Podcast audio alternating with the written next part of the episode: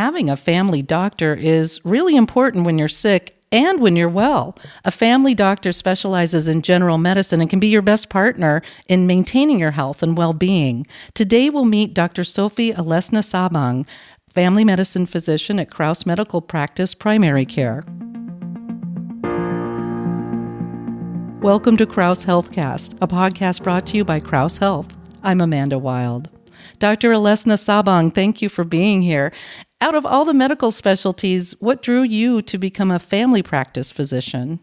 Hi, thanks for having me.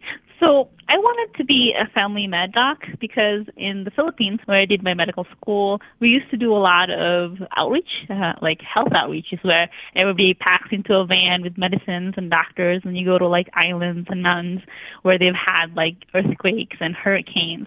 So I've seen that family doctors always were able to help the most.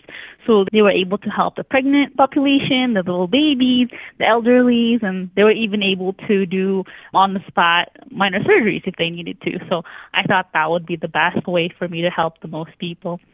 There's a lot that a family practice doctor does that other doctors don't do. You just described a whole variety of practices that you need to know. And so you earned your medical degree in the Philippines. Why did you choose Crouse Medical Practice as a place to work? I chose Crouse for a lot of reasons actually, but the most important one I think was the people that worked in Crouse. When I interviewed, I met everybody. Um, they really made an impression on me that I felt they were really helpful. Everybody had a good just an energy to helping each other out. I also felt that the administration and everybody in charge was easy to talk to. It felt like they were on top of everything and it was a well-oiled machine. And, as somebody working in an organization, I think that's very comforting. Everybody probably can attest to that, that if you're working somewhere and you're not sure and somebody is there to help you, I think it just makes for a really good work environment. You're describing an organization that is truly organized and also compassionate. What is your patient care philosophy? My patient care philosophy really lies on clear communication and health education. I feel that everybody should always know what's happening to them in a clear manner and be able to know why they're taking and what they're taking into their bodies. I believe that everybody has Google now, so everybody can just search anything that they feel that is good for them and sometimes just take the internet word for it. So I feel that my role is to clarify those things for them, let them know where they lie in where their Google search is. So I also feel that everybody should have the right to just choose where they want, what they want to do with their health. So my role in that is to tell you, give you information, give you choices, and give you the risks if you don't want to do something that you recommend. So I support my patients in whatever the decision may be, as long as they have all the information that they need. As a family practice doc, is your focus more on preventive care or on disease care? Myself as really focused on preventive care. I think that's where our strength lies as primary physicians. But that also translates into disease care when our primary goal of preventing the disease didn't work, then of course we go to the disease care. Since we are primary, we do refer to specialists when we need help in that situation. But I really see myself as a good preventative care type of doctor. And does that mean like a primary care physician? Is that term interchangeable with family physician? So there's multiple types. So as a primary care, you're the first line, and that's why it's called primary care. However, a family physician is different from an internal med physician, which only takes care of adults. They can also do primary care, but only in adult population. The family med, we can do you know, the pregnant population and the pediatricians. Like pediatricians, we can do the babies as well. However, here in our practice where I am located, we only do adults right now. So, but in my previous practice, I was able to take care of the whole spectrum. And you do have all those tools in your toolbox for future also. What do you tell your patients who ask what they can be doing in terms of preventive care, like to live a longer life or to feel more vibrant and healthy? There's actually a lot of things you need to do to feel healthy and uh, live a long life. But I think that a good way to start would be to really think about treating your body well. So that means eating the right food, not smoking, and most importantly, and usually underrated, getting a good night's sleep. So everybody uh, is not sleeping very well right now, and that means that it's increasing your risk for a lot of diseases like heart disease and dementia.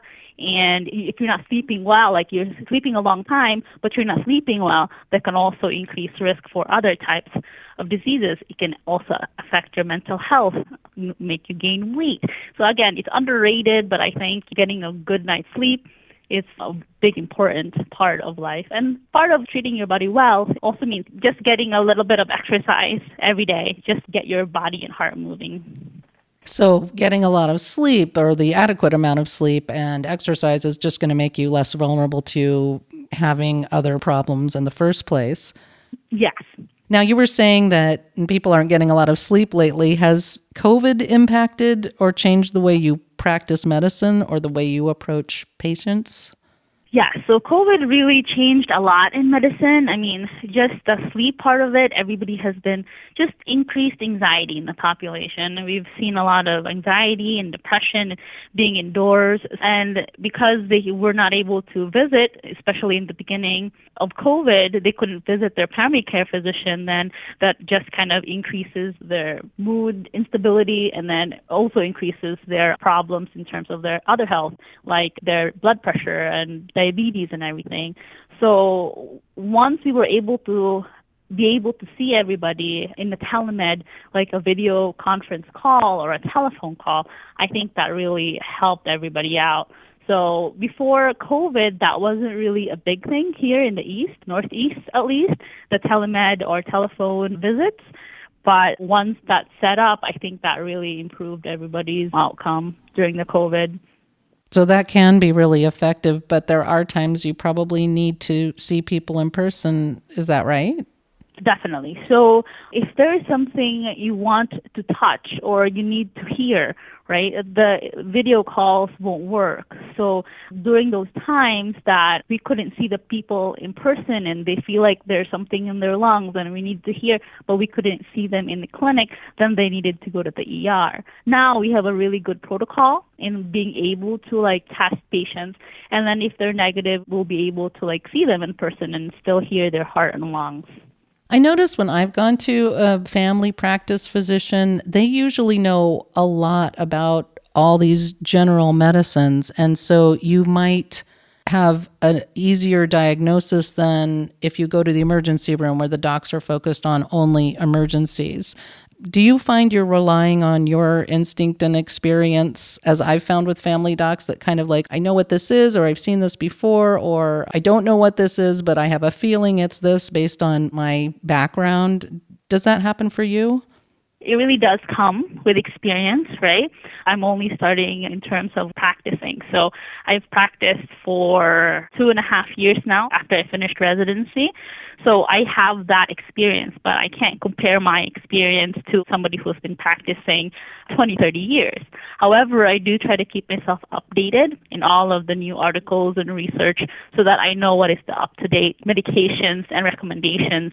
So I do know that I have really good colleagues here that if ever something does stump me, I do tell my patient that is something I would need to look into. And then that's what I do for them. I mean, I don't want them to just search on their own. I'm here to help them kind of look into things that if I don't know, I let them know, but I do let them know that I also help them look for the answers that they need. Oh, so if you don't know something, you help find the solution, which is really important in a family care doctor. You don't find that with all the specialists. So, what is important to keep in mind when choosing a family care doctor? I think it's important to be able to talk to that person.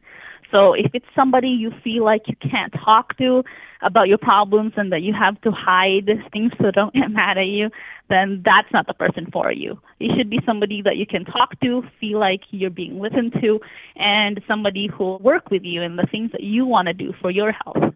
So, a family doctor really is an essential partner in negotiating the medical system and finding solutions.